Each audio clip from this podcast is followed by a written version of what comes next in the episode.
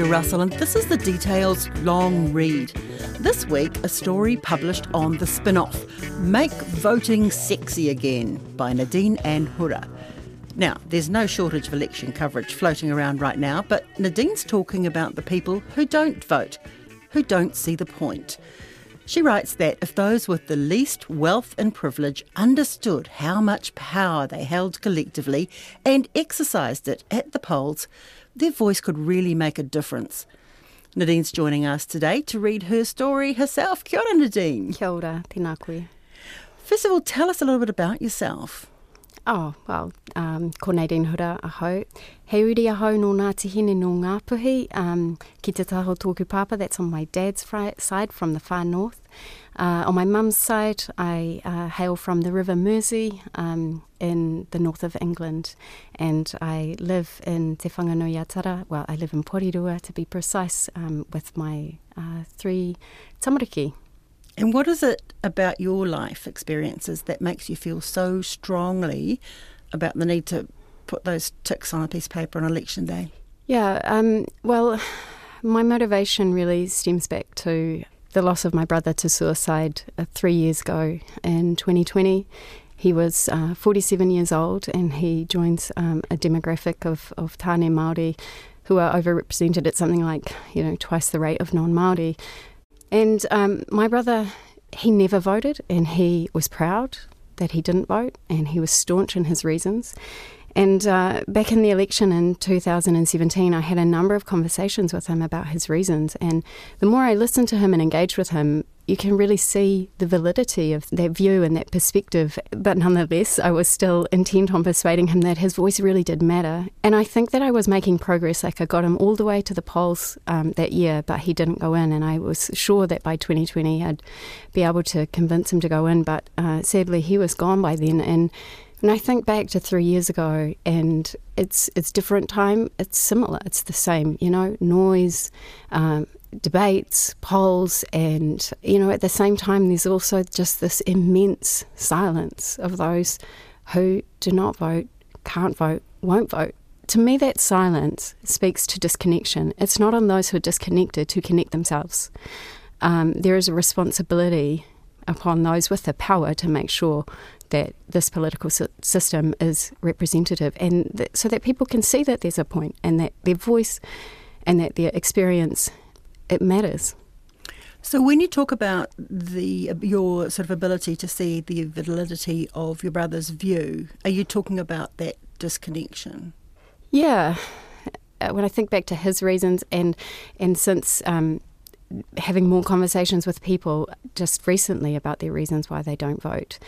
You might think that, you know, certain arguments would be persuasive, like, you know, statistically, you know, every vote matters, and that might bring people out, or that you stand to directly benefit or the opposite by a particular party being in power. Often I've found that those arguments are not compelling for people. But speaking to people recently, one thing that's been really effective, and it's been cool, and I really want to encourage people to be aware of this, some people are really encouraged to vote by the knowledge that their vote could be of impact and value in support of another community, so voting in solidarity with others, particularly those who will be really negatively impacted by a particular outcome. So that's been really cool to be aware of, and I just really want to mention on that note the Triple the Vote campaign, triplethevote.nz, doing some really awesome mahi in this space. So those of us who do vote, identifying people who don't vote and talking to them about their reasons, listening and supporting them to, you know, consider why they might vote. And I think that campaign's been really successful overseas, is my understanding. And something also interesting about this is that before this campaign, the Triple the Vote campaign, I didn't really think that it was that polite to talk to people about who they were going to vote for. You know, you make assumptions. And this has kind of given me a bit of encouragement to just ask, and for that not to be heavy on people or judgmental. There's so much judgment around whether you vote or don't vote, and I really, you know, I was a little bit embarrassed about writing this in the intro. You know, talk about I didn't know what the difference between left and right was when I was a young person, and yeah, I think it's really important in the context of voting that we don't shame people, you know, like don't embarrass people because they don't vote, and, you know, be more a bit more positive, like, yeah, it's hot if you vote, actually. So vote tripling, in other words, have a conversation with three mates. Yes, yes, and identify, you know, for yourself who those people are. So I hit my first target within the first few hours. So I was like, yeah, I'm on a roll. I'm going to go for, you know, 6 votes. But actually, it's been harder than that after that. But one of the people, just to mention those who are overseas, the person that I spoke to just thought they couldn't vote, but you can if you're overseas. So people should check their eligibility. I guess if you feel it doesn't matter who the government is, my life's still going to be the same routine, rubbish, mire that I've always been in. I mean, I guess getting them to see that, yeah, but okay, if you're that disparate about it, think about someone else, you know, think about the climate, or think about, you know, your friend who doesn't have a job. Yeah. Yeah, absolutely. I think there's a real responsibility. I'm not sure who's going to take up this responsibility, but to understand why people are not engaged and to address those barriers. It's not enough to say, oh, compulsory voting, that's not a solution. To me, you know, this focus on those who don't vote as though they're the problem, you know, we need to flip that. Like, the reason that Māori communities are disproportionately, you know, not voting is because it's directly a result of the fact that this system is not the one that our ancestors signed up to when they negotiated te tiriti o waitangi. So, of course, you know, the system doesn't connect to a lot of people's lived realities. And so I really think that we need to be putting more emphasis on what are the barriers within the system that prevent particular communities from feeling like it even matters, like what is the point? That the conversations that I've had with people where they say, when they ask me that, when they flip the question back on me, I get goosebumps because I'm like, you know, I feel you. And maybe that's all it takes to just say, yeah, I get it. You know, and you're right. And that's why actually at the end, when I bring in this sort of weave in the Pūrākau at the end, is because I really want to find something that's beyond politics, you know, and beyond the fighting and the scrapping and the arguing, and looking for what real leadership looks like. And it was beautiful to discover Ngāki and Whātaitai, these pō, which I talk about at the end of the story. Down at Parliament, because I was a little bit conflicted by what to make of that. They were just unveiled a few months ago, I believe, and it was when I sort of read a little bit about the thinking, the whakaaro behind that, and around the duality and everything, and how we have dark, we have light, we have femininity and masculinity energies, speaking of, and you know, brothers, sisters, lovers, fighters, and we need all of this. So, you know, the idea that we can only, you know, that participating, because that was the point for my brother, he felt that participating was legitimizing a system that he did not believe in and did not represent him, and that he did not see as valid. And I think that's a fair position to have. But I don't think that casting a vote means that you don't also continue to fight. I think that we have to do both things at once. Okay, on that note, let's see how it all unravels in your story. This is Make Voting Sexy Again by Nadine Ann Hura.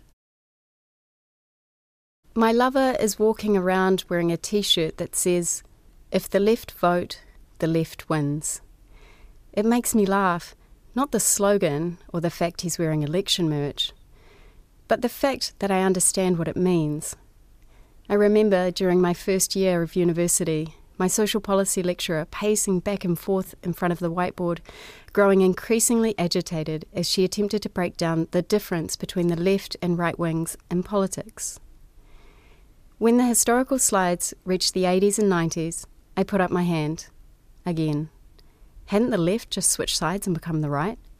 What was the point of using a political spectrum to differentiate between parties if their policies were interchangeable at the so-called centre and indistinguishable at the extremes? My ignorance was mistaken for belligerence. It's the closest I've ever come to getting kicked out of a class. It might have been humiliating, if not for the fact that I knew I wasn't the only one encountering the deeply contradictory nature of New Zealand politics for the first time. In my household growing up, people were too busy working and surviving to have debates about political ideology. My mother always voted, and she cared about issues, but laws were made in another land, far away, it seemed, from the reality of putting food on the table and shoes on our feet. I didn't learn about politics or systems of government at home, and I wasn't enlightened at school, so I arrived at the polls at the age of 18 without a clue and even less of a care. I didn't vote the first time I was eligible. I remember my boyfriend at the time looking down on me, he was tall, and asking, "Why in the hell not?" Apparently, it is unsexy not to vote. I shrugged and gave one of the most common answers non-voters give. My vote wouldn't have made any difference. Other common reasons people don't vote, according to Stats New Zealand's 2021 General Social Survey, include I didn't know who to vote for, I didn't like any of the candidates, I didn't know enough about the issues, it doesn't matter which party is in government. The belief that a single vote doesn't make a difference is a difficult one to overturn. My brother never voted once in the 30-odd years that he was eligible. His reasons were complex, understandable, and valid. In 2017, I managed to get him all the way to the polling booth. I was sure I'd be able to convince him to go inside the next time around. But by the 2020 election, it was too late, and he was gone. The silence of those who don't vote, around 17% of the total population, is loud. That silence is proportionately louder among Māori and Pacific communities. In 2020, according to Electoral Commission data, the percentage of eligible Māori who didn't vote was 27%. By comparison, 16% of non-Māori withheld their vote. What is that silence saying? And, crucially, who benefits from it? This is the underlying question the slogan on my lover's t-shirt wants us to ponder. The inference is that the wealth havers, traditionally right-wing, as a percentage of the total population, are a minority. The majority, traditionally left-wing, are workers. These stereotypes can be shot apart in all kinds of ways, particularly when placed in the broader context of ecological collapse. But there is a seduction in the numbers.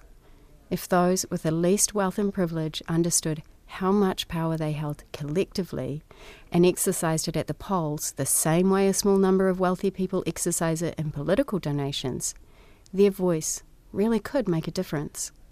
This not-so-clandestine knowledge needs to be worn on T-shirts and reiterated over and over again until non-voters become convinced not only that their voice matters, but that voting is indeed sexy.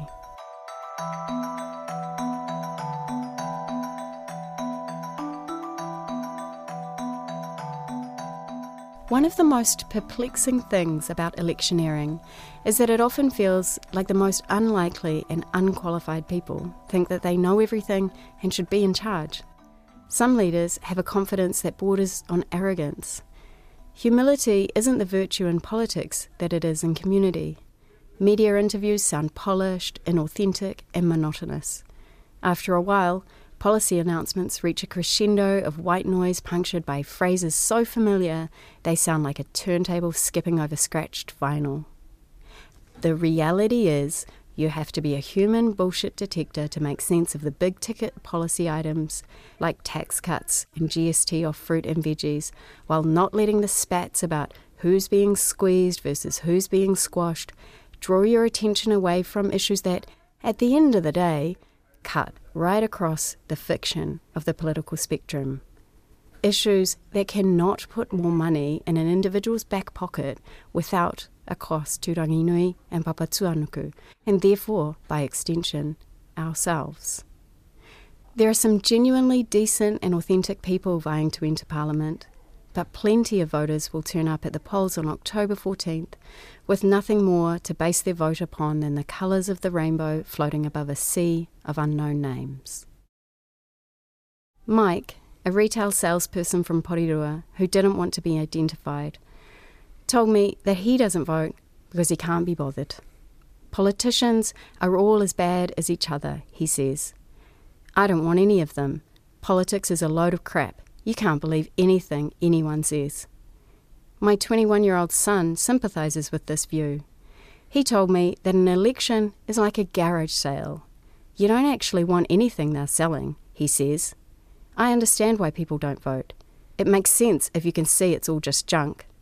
You might find a marble you want, but you can't just have the marble. You have to take the snakes and ladders set as well, even though it's broken and you have no use for it.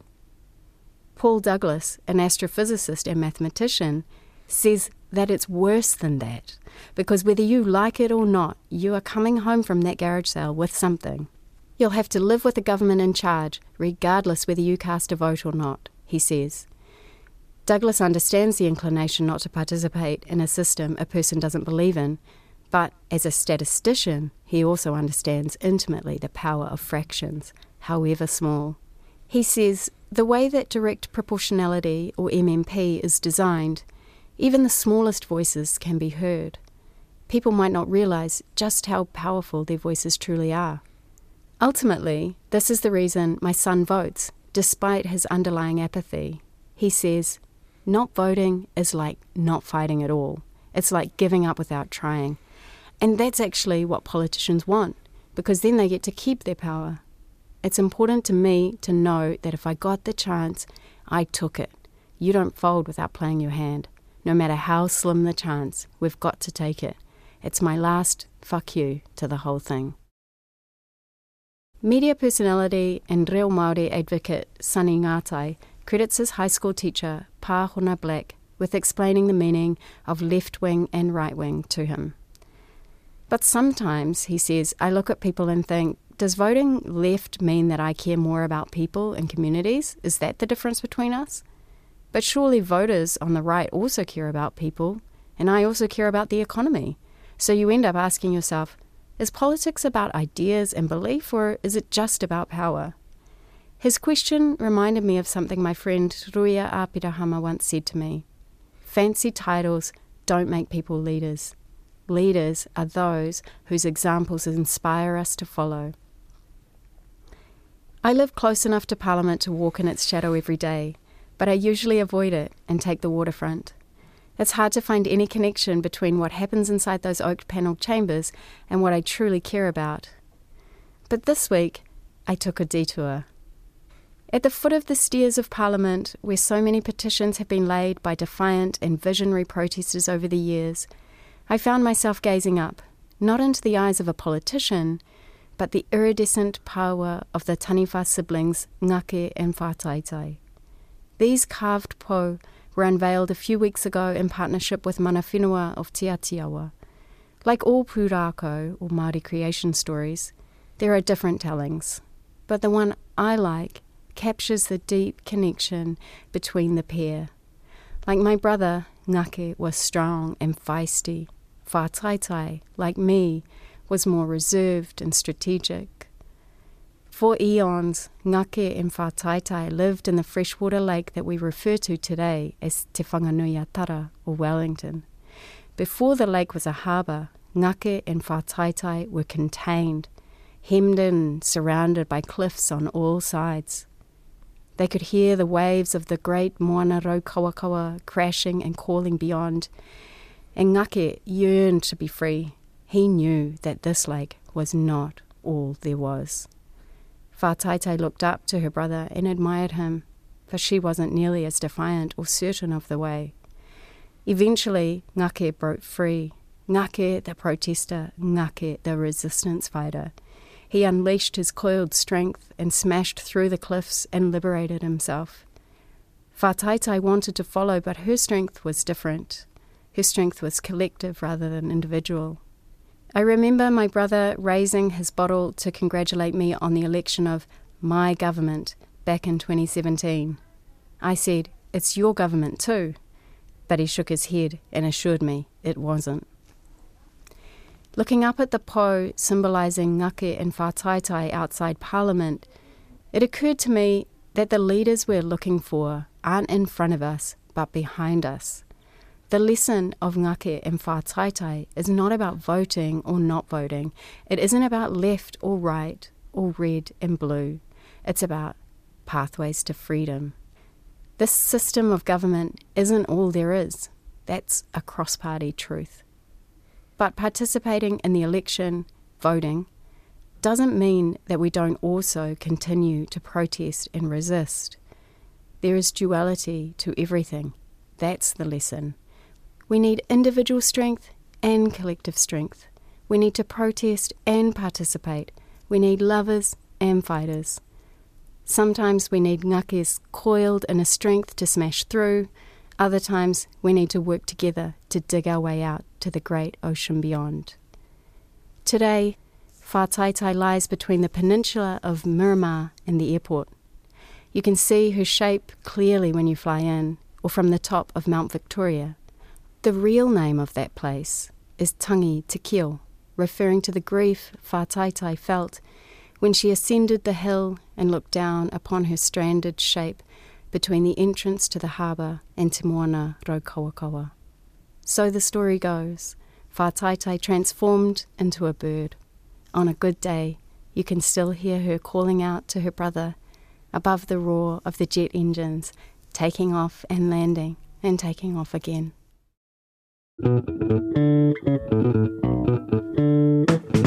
That was Make Voting Sexy Again, written and read here by Nadine Ann Hura, published at thespinoff.co.nz. The Details long read is supported by the Public Interest Journalism Fund. We'll be back next week with another long read. Ka kite anō.